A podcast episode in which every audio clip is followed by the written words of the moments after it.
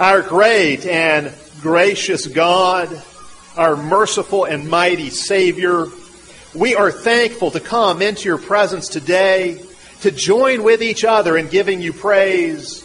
May we glorify you. May we encourage one another. May we receive your word with believing and obedient hearts. May we feast in faith and joy at your table. May we enthrone you on our praises. May we join with angels and archangels and all the company of heaven in crying out, Holy, holy, holy is the Lord God Almighty, for the whole earth is full of your glory. We thank you, Lord.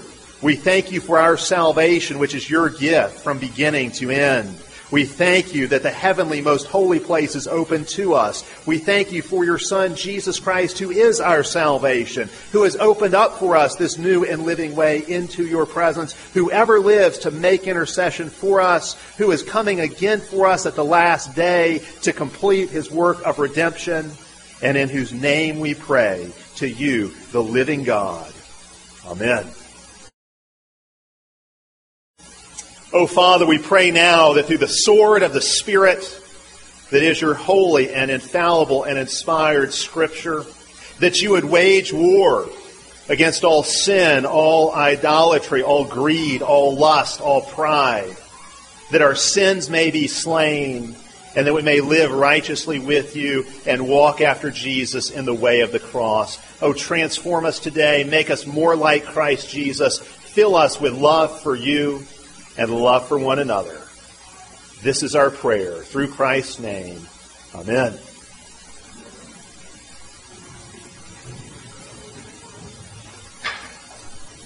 The story before us this morning is known as the story of the rich young ruler.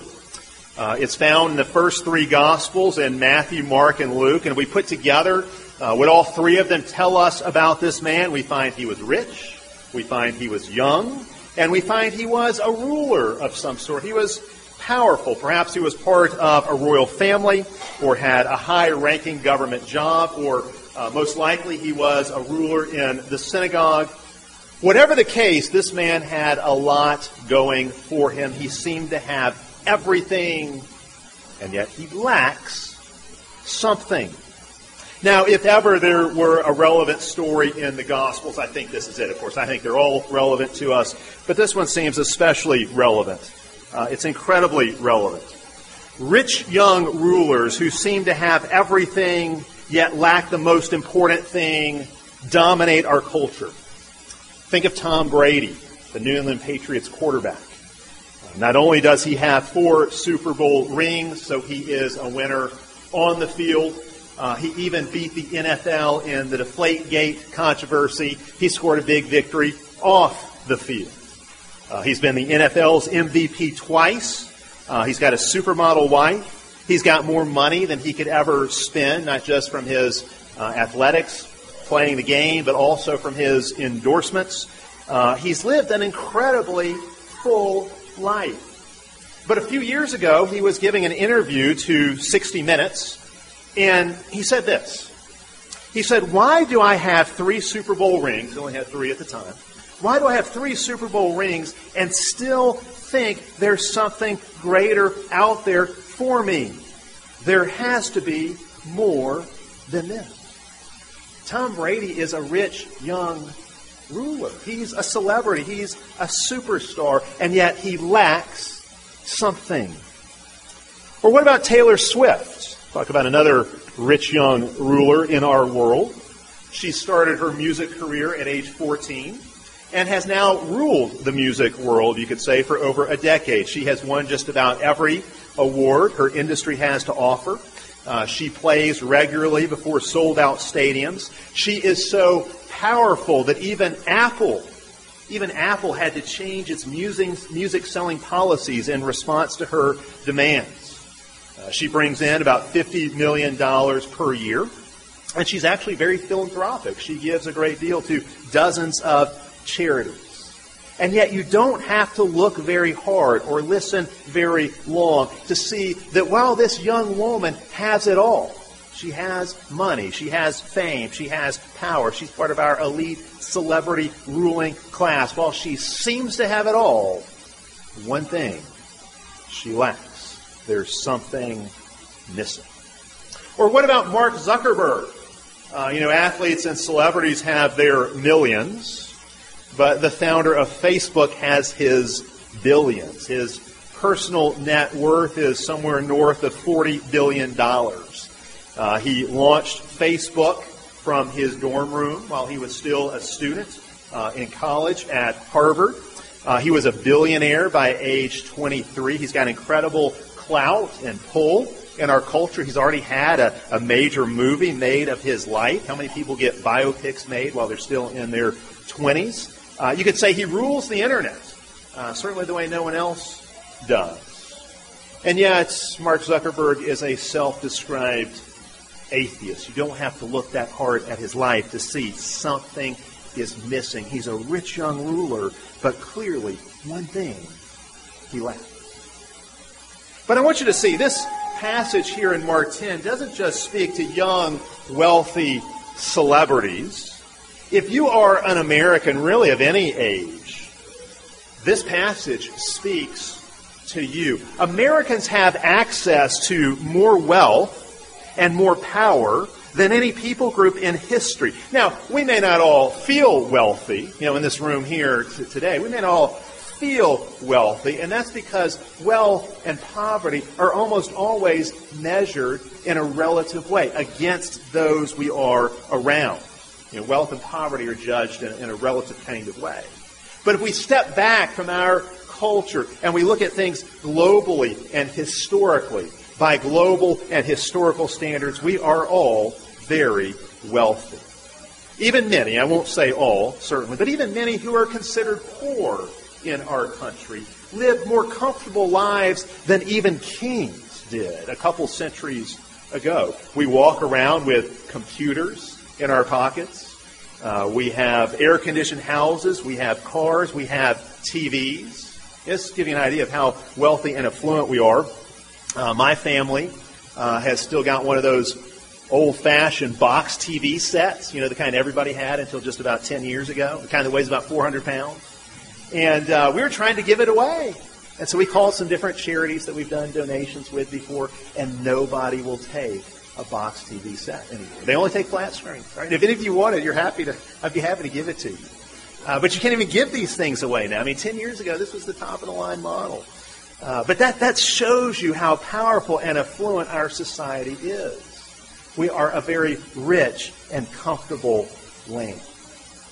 Now, when it comes to a passage like this in Mark 10, uh, what, pe- what preachers typically do, and I include myself in this, I've, I've preached this story before. What preachers try to do is balance this out, balance out this story with other passages in Scripture that deal with money and wealth. Here you have a man who has great possessions. He's told to give them all away.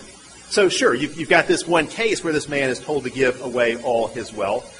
But clearly, this is rather unique in the scriptures. This was a special situation. We preachers like to point out how there were special circumstances here. This has to do with the transitional age from Old Covenant to New Covenant uh, that, that has to do with the particular point Jesus is at in his earthly ministry, where he's going to Jerusalem, and everything's got to be left behind. So you can't stop and bury your father. You can't hang on to your possessions. You got to give everything up, drop everything, and follow Jesus in the march towards Jerusalem. And besides that, it's really clear by the end of the story that this man had made an idol of his wealth, and that's why Jesus calls on him to give it all up as well. And so we preachers like to take a story like this and then we'll say something like this as a kind of slogan to sum it all up. God doesn't mind his people having stuff. He just doesn't want stuff to have his people. What a nice, balanced preacher slogan, right? You've heard me use language like that before, slogans like that before. And we throw a slogan like that out and we all breathe a sigh of relief and we think, okay, good. this passage doesn't mean I have to change my lifestyle. I don't have to change my spending habits. After all, if I nod at the right places in the sermon, I can go on with life as usual. Well, I'm sure that had the rich young ruler been given a slogan like that, God doesn't mind his people having stuff, he just doesn't want stuff to have his people, I'm sure he could have nodded in agreement as well, and then he could have gone his merry way thinking everything was fine. We can't do that with this passage. Not if we're going to deal with it honestly. Uh, I do think we need to set it in the context of Scripture as a whole, and I do think we need to balance it with what the rest of Scripture says. In fact, I will tell you, I think there are two mistakes we can make with this passage. One would be to treat the command given to this man as if it were universal when really it's not.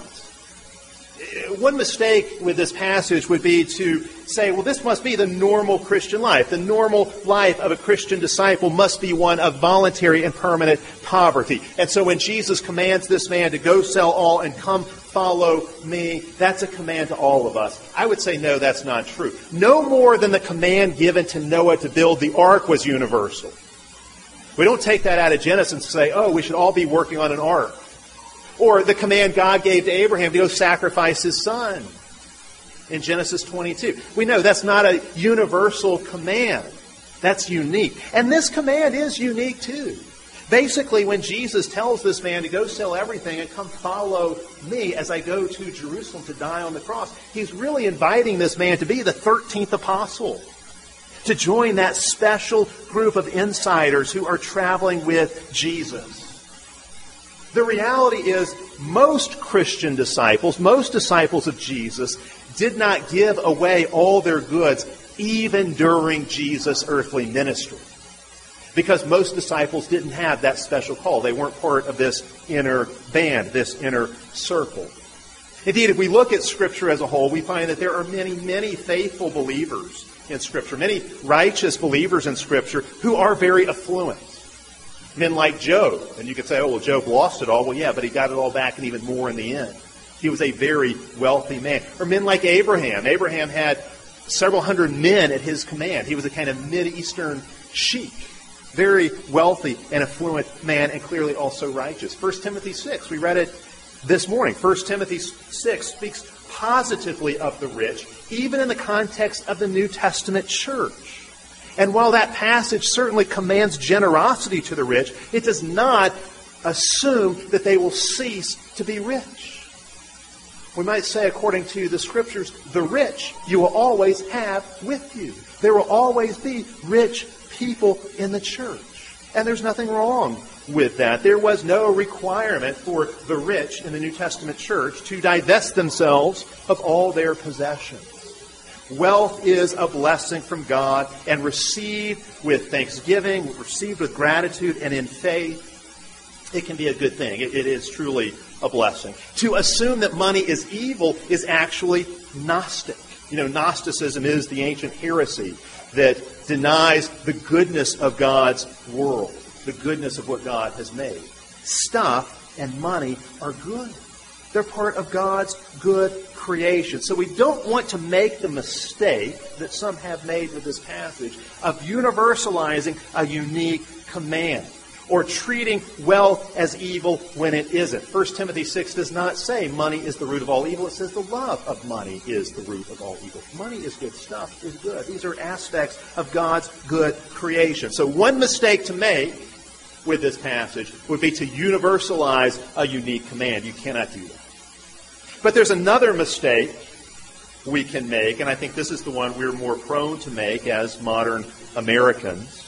It's the mistake of eviscerating this command of all its force. This command to go sell all and come follow me.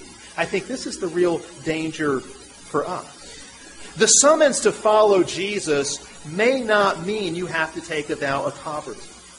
But it does mean something with regard to how you use your wealth. You can't be a follower of Jesus and that not deeply affect your pocketbook. It's going to deeply transform the way you use your wealth. Wealth is a blessing, but wealth can also become a trap. Wealth can be a blessing or a barrier. And one thing we find again and again in Scripture is that great wealth all too easily leads us to forget God in the midst of our prosperity. This is a great danger for God's people.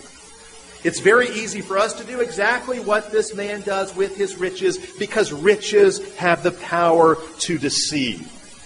Really, in a way that other sins do not. No one ever thinks they're being greedy. No one ever thinks to himself, wow, I'm really starting to love money too much. I think I've crossed the line.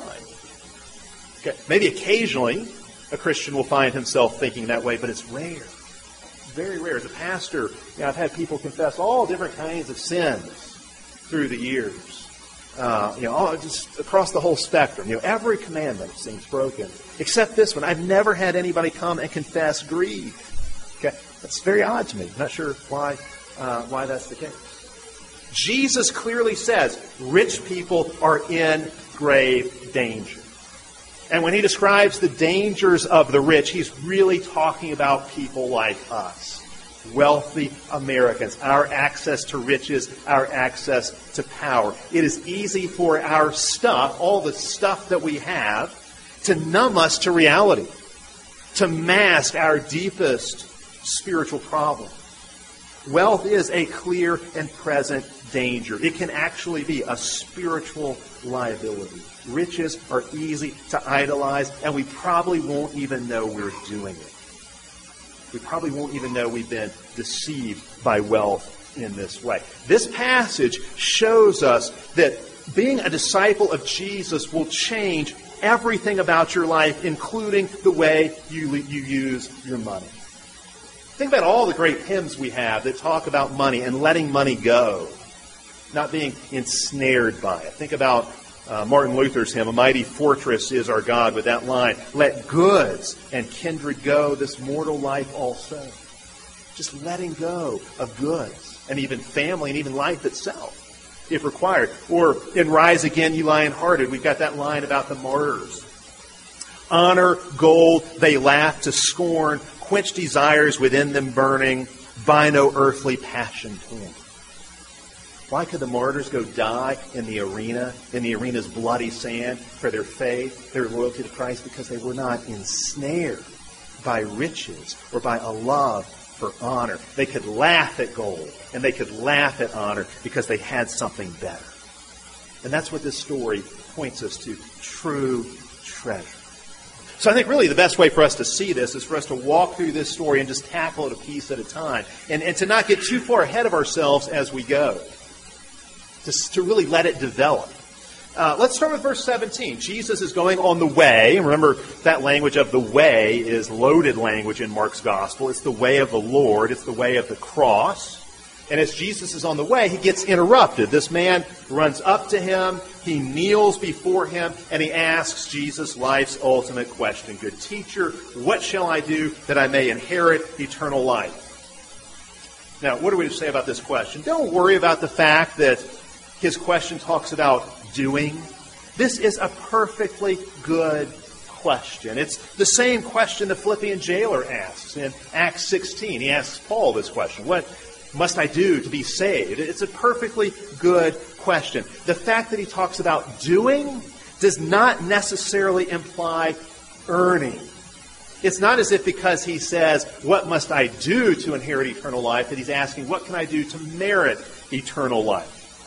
Uh, he's asking a genuine question, and it's a good question. At this point in the story, there's no reason to fault the question. And not only is it a good question, but he's, he's come to the right place to get the answer. This man hasn't gone to the Pharisees to ask them his question, nor is he doing with Jesus what the Pharisees do when they ask Jesus questions. The Pharisees have questions for Jesus too, but they're always trying to trap Jesus with their questions. That's not this man. He is a sincere seeker. And he's seeking literally the life of the coming age. He is pursuing kingdom life. Now, Jesus doesn't answer the question right away. He actually does question one aspect of the question. Uh, he questions the address the man uses. This man has said, Good teacher. And Jesus says in response, Why do you call me good? No one is good but God alone the rich man probably thought of his uh, approach to Jesus. He thought, you know, this is going to be a conversation between one good man talking to another good man. I'm a good man, talking to another good man, a good teacher. Jesus may be better than me. He may be further down the road of goodness, but we're on the same path of goodness. Jesus challenges that. Jesus says only God is good. In effect, Jesus is saying, look, if you call me good, you're really calling me God. You need to acknowledge that. And if you call me good, you should also be willing to admit that you're not good. But again, we don't want to get too far ahead of ourselves. Let's just pin it at. Jesus then does address the man's core question what must he do to inherit eternal life? And Jesus points him to the commandments. He lists several of the laws found in the second half of the ten words, or the ten commandments. Do not commit adultery, do not murder, do not steal, do not bear false witness, do not defraud, and honor your father and your mother.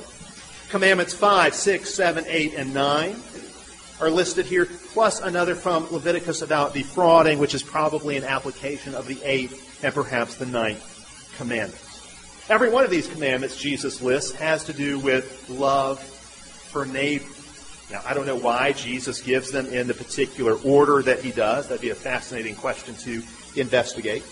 Uh, but it's often pointed out how interesting it is that Jesus does not include the tenth commandment against coveting in his list here. The tenth commandment is unique in a way. It's the only commandment that deals exclusively with inward desires.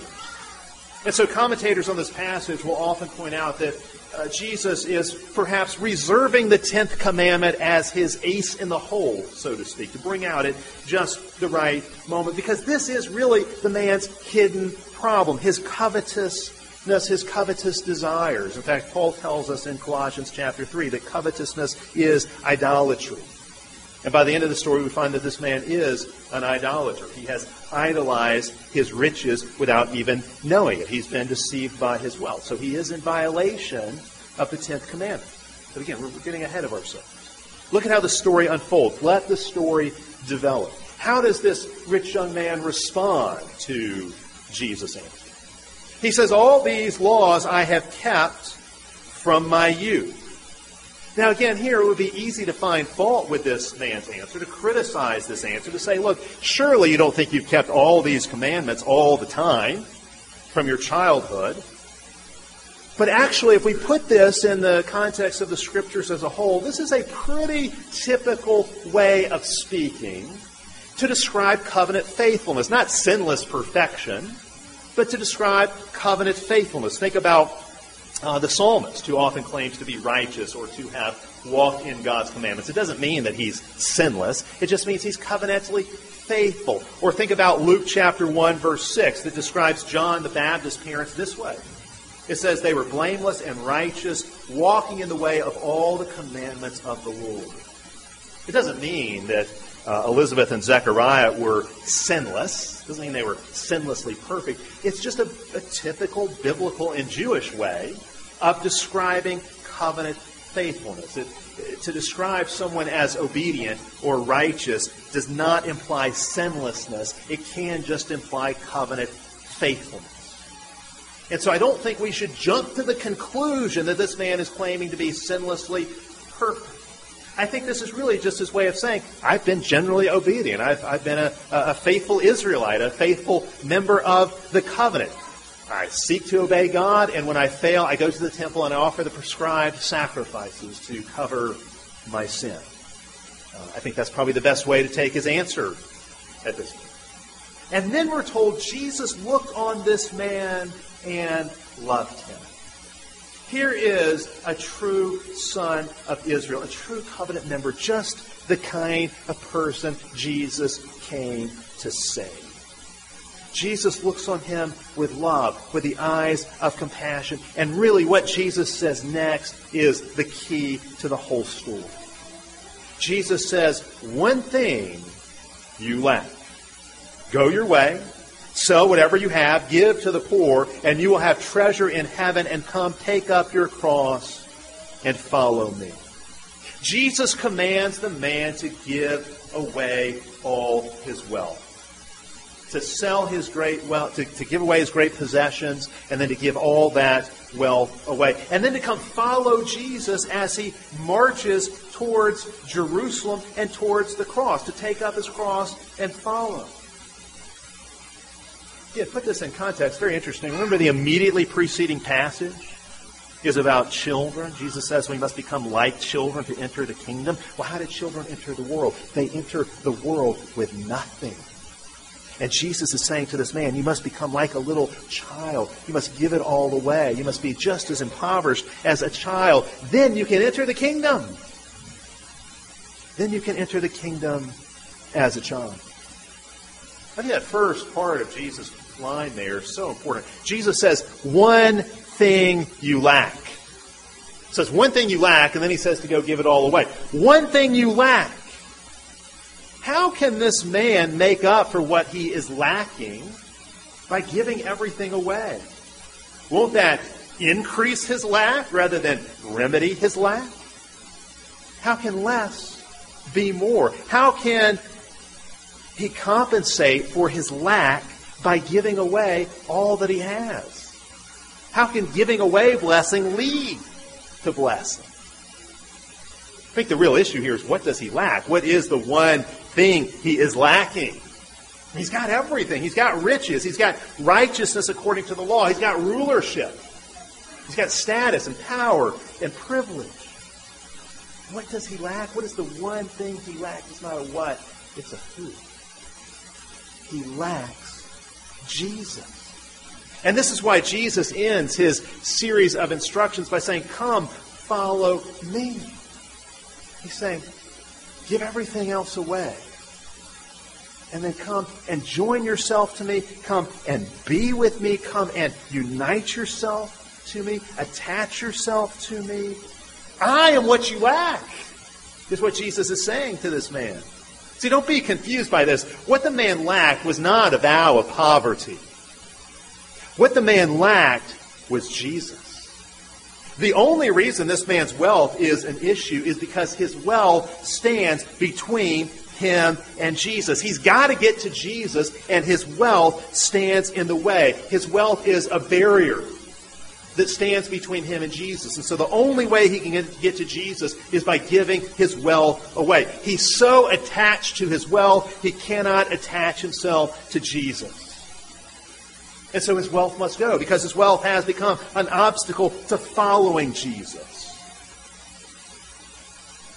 But sadly, at this point in his life, at least, he chooses wealth over Jesus. He goes his own way instead of following Jesus' way. You can just imagine the guy, you know, hearing this answer from Jesus and then going away sad, jumping in his Ferrari and driving off to find a second opinion.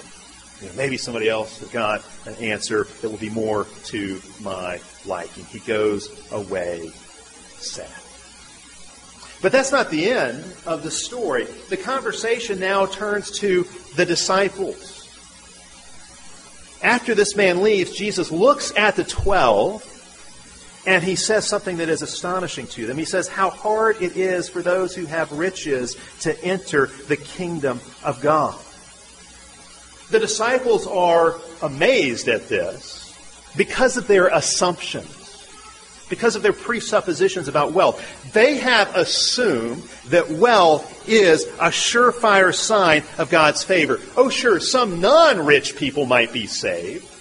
There might be some middle class or even poor people who make it into the kingdom, but surely the rich are going to be first in line.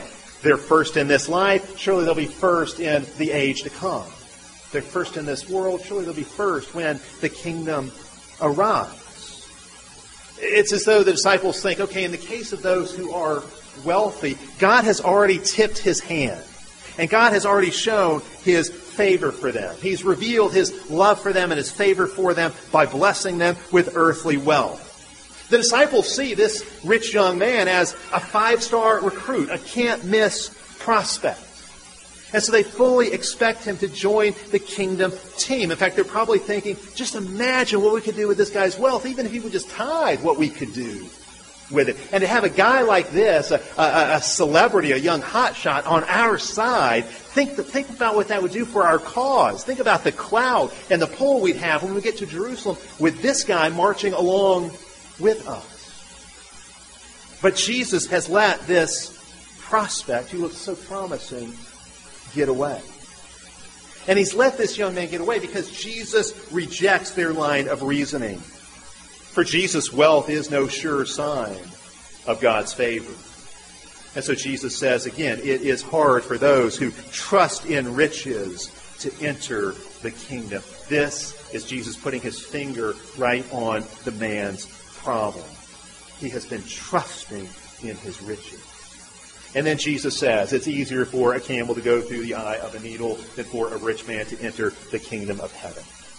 This is a serious subject, but Jesus is not beyond using humor or being funny, even to the point of absurdity. He draws this absurd picture to show what he's talking about, to describe the situation.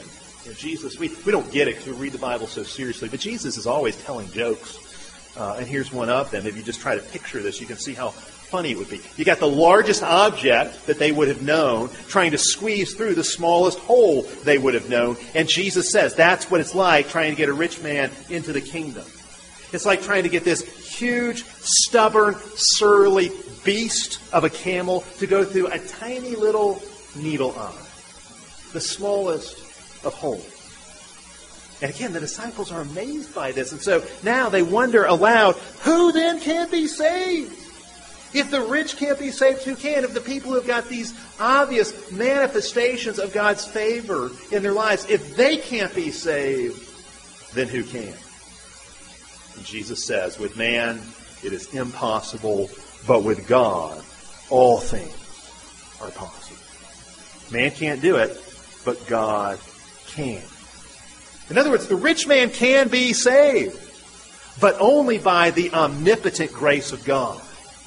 God is an expert at getting camels through needle eyes. He can thread the needle with a camel by the power of his grace. It'd be impossible, humanly speaking, but God makes it possible. And in fact, we need to go one step further here. The passage doesn't address this because it didn't square with the disciples' assumptions, but I need to say it because there are some people who think this way today. It is very difficult for a rich man to be saved. It's like squeezing a camel through the eye of a needle. But it's also very difficult for the poor to be saved. It too is like squeezing a camel through the eye of a needle. Because the rich are prone to certain idols, but the poor can be prone to certain idols as well. In fact, the poor person can be just as much in the grip of money idolatry as the rich. The rich might trust in his riches, riches he possesses, but the poor might be controlled by a desire for riches he doesn't have. And his covetousness can be just as much of an idol. Or a poor person could take pride in the fact that he's poor and think that he's righteous just because he's poor. See, really the point is this. It is impossible for anyone to be saved.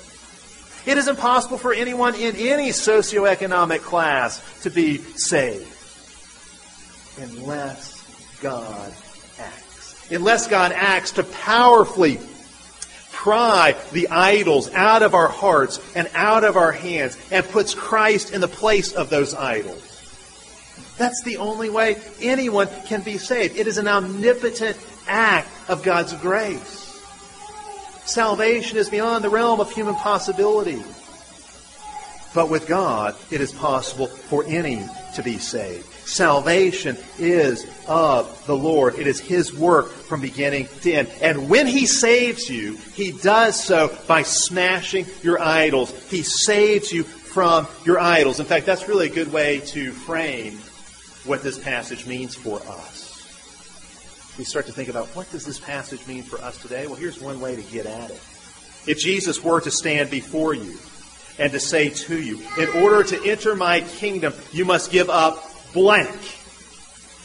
Is there anything that you could fill in that blank with that you could not give up? That you would choose over Jesus, that you just couldn't part with, that you couldn't give up for Jesus' sake? Could you let goods and kindred go? This mortal life, also. In other words, is there anything in your life you're putting in a place only Jesus should occupy? Think about what David says in Psalm 139. At the end of that psalm, he says, Search me, O God, and know my heart, and see if there is any offensive way in me. It is worth it from time to time to ask God to inspect our hearts for any idols any offensive idols? What good things in your life are potential or actual idols? What else are you tempted to trust in besides Jesus to bring you happiness or security or fulfillment or satisfaction? See, this story shows us it is not enough to come and kneel before Jesus. You have to follow him. You have to walk in the way of the cross with him. That's what life looks like on the other side of the needle eye. It's kingdom life. It's, it's what a saved life looks like. A life of obedience to Jesus. And that really brings us back to the key question in this part of Mark's gospel. In this section of Mark's gospel, the key question again and again is this What does it mean to follow Jesus? And here we see it means Jesus must be your first love, your first priority, your highest loyalty. Jesus must be your God. Your trust and your hope must be placed in Him. But I've got to say, too, the way this works out varies from person to person. It really does vary from disciple to disciple. Here's where we go back to what I started with, talking about how preachers like to balance this out. Yeah, we have to say this. Jesus deals with each one of us uniquely. Some disciples of Jesus really are called to give everything up and basically live in poverty or something close to it for the sake of the kingdom. Sometimes those who have a special calling to care for the poor fall in that category, or missionaries can fall into that category. The 12 disciples were that way. Look at verse 28. Peter says, Lord, we have left all to follow you. What Jesus was asking the rich young ruler to do, the 12 have already done. They gave up everything. They dropped their jobs and left their families. They gave up goods and jobs and kin, uh, family to follow after Jesus. Some Christians are called to give up more than others. It's just the way it is. All Christians must be generous. All Christians must be sacrificial. But specifics vary. Again, even during Jesus' earthly ministry, most disciples didn't have to give up everything. They didn't have to give away all their possessions. You know, it's really the same with suffering. Some Christians are called to endure greater suffering than others. Some Christians are called to endure martyrdom. There are Christians in the Middle East right now who are being hunted down, not just so they can be killed, but so they can be tortured in the most painful way possible before being killed. They have to suffer excruciating pain. Now, most Christians throughout history, most Christians in the world today are not going to suffer to that extreme.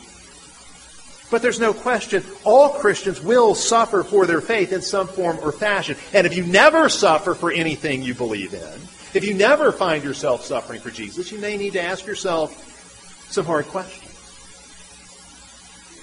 But look at what Jesus says here. What happens when we give things away for the kingdom? Or when we suffer for the kingdom? Peter says we've left all to follow you. And what does Jesus do? Does he come over and pat Peter on the back and say, well, Yes, it is so sad you've had to give everything up. Poor Peter, poor 12. And throw a little pity party for them? Does he endorse Peter's apparent moment of self pity here? No, not at all. Jesus says, Yeah, you've given everything up.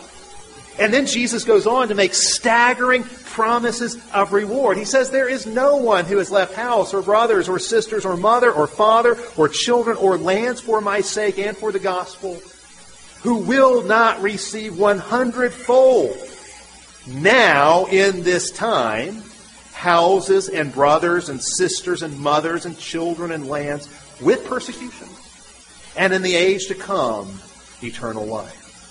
Jesus says, Yeah, Peter, you've given everything away, but guess what? I've got a hundredfold return on your investment. A hundredfold return on kingdom investment. Even the best hedge fund managers can't come close to that kind of return on investment, especially not these days. No one makes sacrifices for the kingdom and comes out a loser. No one who makes sacrifices for the kingdom comes out behind. Nobody who sacrifices for Jesus comes out a loser. You can't outgive God. No matter what you give away or what you suffer, God will more than compensate. So, yes, following Jesus does mean you will have to give things up. Yes, it does mean you will suffer. You will suffer persecution. But you won't lack for anything. Because you have that one thing. You have Jesus. And you can lack many things and yet lack nothing when you have Jesus. In fact, what Jesus says here is a lot like what we find in Psalm 34. In Psalm 34, the psalmist says, Those who seek the Lord lack no good thing. But then a few verses later, he says, Many are the afflictions of the righteous. And we want to say, well, which is it? Do the righteous really lack nothing, or do they really have afflictions? And the answer is both. The righteous lack no good things, but among those good things God sends into their lives are afflictions. There is suffering. There is sacrifice. Those who seek the Lord and follow Him will have everything they need. And those who seek the Lord and follow Him will never be without tokens of God's love, even in the midst of the worst trials. Even when we lack, we don't lack. Even when we seem to have lost everything, we've still got the most important thing. Everything else we have can be taken away from us, but Jesus cannot. And if you have Jesus, you have everything. The call that goes out is always the same. Jesus says, Follow me. But the precise shape that following takes, the precise form of suffering and the sacrifices we make, the, the trials we have to endure, that's unique to each one of us. Jesus has written a story. He's written a script for each one of us. There's this universal call, and then it has unique consequences in each one of our lives as disciples. What's it mean for us? I don't want to, you know, um, passage like this is almost impossible to preach. But let me just put it this way. You know, the fact is, the average Christian is average. the ordinary Christian is, well, quite ordinary. But here's what I think this passage is showing us. Within those average, ordinary lives that most of us will be called to live, we have extraordinary opportunities for service and sacrifice. Unique opportunities for service and sacrifice. There's suffering God will call you to go through that is utterly and uniquely your own. There are sacrifices you will be called to make for the sake of the kingdom that no one else can make. And even in the midst of, of the most ordinary and average Christian life, there are these extraordinary opportunities for service and sacrifice if we will just look for them and be willing to seize them when they come along. What good is it to be material, monetarily rich if we remain spiritually bankrupt? Why be wealthy on earth if you're dirt poor in heaven? It's great to invest in stocks and bonds, but what do we invest in widows and orphans? And in mercy work and mission work? See, the issue in the end is not really your money. It's not as if God is short of cash and he needs to finance his kingdom somehow. And so you've got these desperate passages, kind of like a you know a, a fundraising letter written in desperation. That's not what this is. The issue is what Jesus says in the Sermon on the Mount where your treasure is, there your heart will be also. That old line, follow the money. You know, it's true in culture, but it's true spiritually too. Where your money goes, your heart follows. Giving your money away is really a way of giving yourself away. Giving money away is really a way of giving your heart away. It's a way of showing and proving that mammon isn't your God, God is your God. Money isn't mammon for you, it's just money. And so it's expendable. The best way to humble mammon this false God, this idol mammon. The best way to, to humiliate the almighty dollar is to give dollars away in generous amounts. And to know that such generosity leads to heavenly treasure. Jesus is not calling us away from treasure. He's calling us to true treasure. He's calling us towards the greatest treasure of all. He calls us to sacrifice, but sacrifice as a way of finding true satisfaction and fulfillment. See, in the end, this rich young ruler went away sad because he didn't really know who he was talking to. He thought this conversation, like I said, was a conversation between one good man and another good man. One good man and perhaps a better man, but still two men who are on the same path of goodness. In reality, this conversation takes place between a sinful idolater who is talking to a good God. The good God in human form, in human flesh. But you know, there's something else we can say about this. This story is also one rich young ruler talking to another rich young ruler. In fact, Jesus is the richest ruler of them all. Jesus has greater rule and greater riches than this man can even imagine. As the Son of God, he's been lavished with the riches of his Father's glory and honor from all eternity. But what did Jesus do with those riches.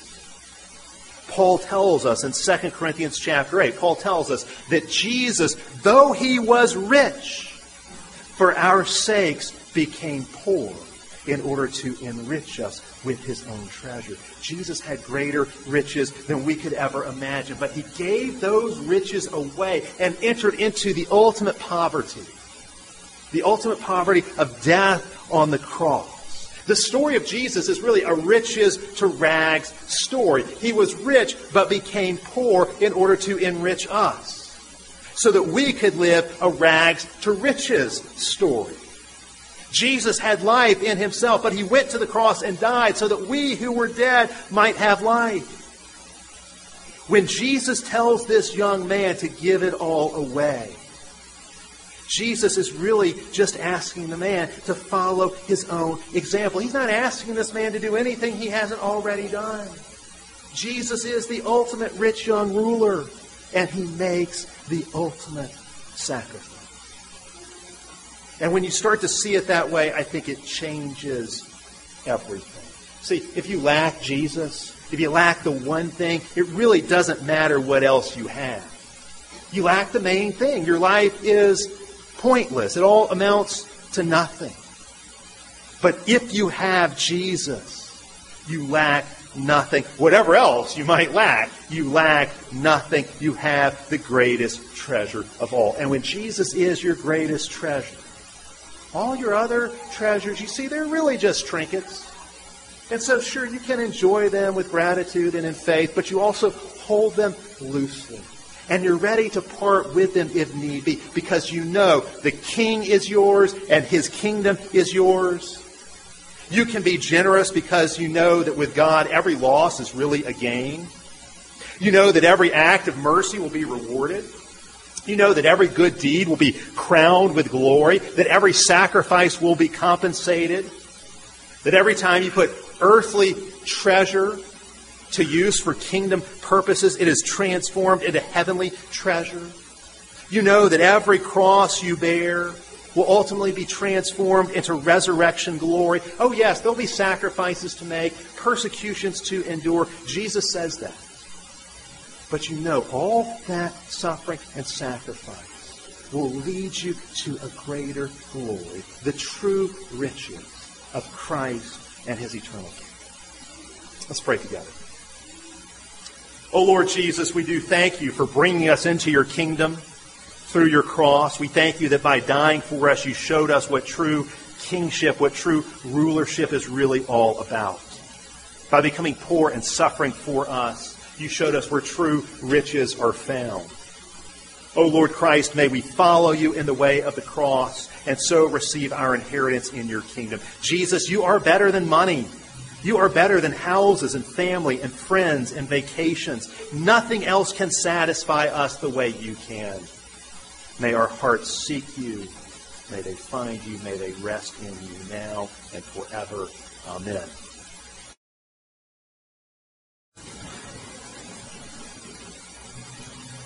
Let us pray. Almighty God and Heavenly Father, we give you praise and thanks for all your goodness to us. We praise you for the gift of your Son, our risen Savior, who has conquered death by his death and given us new life now and forevermore. We rejoice that Satan has been vanquished and that Jesus Christ is the faithful witness, the firstborn from the dead and the ruler over the kings of the earth. To him be glory and dominion forever and ever. Father, we pray for the church of Christ that she might be in truth the new Jerusalem, prepared as a spotless bride for her Lord. Give to her true purity that she might be without spot or wrinkle. Rid us of all error. Deliver us from evil and the attacks of the enemy. Keep our doctrine and worship pure. Heal our divisions. Strengthen our brothers and sisters throughout the world who have been displaced or are undergoing persecution for your name. Bless the congregation of your people in our own land. We especially call upon you to bless the CREC churches of the Athanasius Presbytery, for Pastor Joe Thacker and St. Mark's, Jeremy Sexton and Church of the Good Shepherd, Eddie Field and Holy Trinity Reformed Church, Rob Hadding in Christ Church of Pace, Florida, Steven Wedgeworth in Christ Church in Lakeland, Herman Gunter in the congregation at Covenant First Presbyterian, Uri Brito in Providence Church, Ben Rosel in Trinity Presbyterian, George Crocker in Salem Reformed Church, Galen Sorey, Christ Presbyterian, and Jay Barfield of Emmanuel Presbyterian. Almighty God, our Heavenly Father, guide the nations of the world into the way of justice and truth, and establish among them that peace which is the fruit of righteousness, that they may become the kingdom of our Lord and Savior Jesus Christ. We thank you, Father, for giving the nations to your Son as his inheritance. Subdue your enemies with the power of your gospel. Build up your church in every land through the faithful ministry of word and sacrament and cause the rulers of the earth to submit to the King of Kings and Lord of Lords, our Savior Jesus Christ. We especially pray for the work of the Slavic Reformation Society and those pastors who are uh, going into Central Asia to preach the gospel in closed Muslim countries. Bless their labors, bless the saints there that they have baptized, protect them from those who would persecute them and imprison them, and give them success in ministering your word. Have mercy upon our magistrates and civic leaders in this land, especially President Obama, Vice President Biden, our senators Shelby and Sessions, our representatives Byrne, Roby, Rogers, Aderholt, Brooks, Palmer, and Sewell. Sanctify and sustain Governor Bentley. Give wisdom to our Supreme Court justices. Anoint all magistrates with the gifts of your Spirit to rule with justice, wisdom, and righteousness, so that your church may prosper in our land.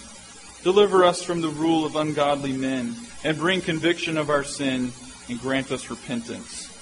O Lord, bring an end to abortion, injustice, and everything that undermines biblical marriage.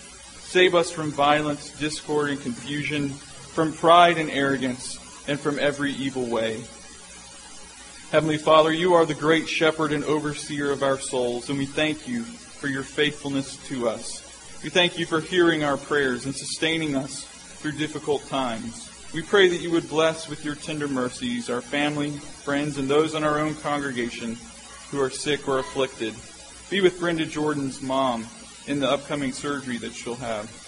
Bless Lindsay Scogan and Wyatt Rickles, Mike Passarilla, Brad Steffler, Mary Jo Mosley's dad, Sarah Claudia, Michelle Stevenson, Bethany Laughlin, Ashley Hamblin, Jared and Liz and their unborn child with a disorder, and the Jennings family and their unborn child.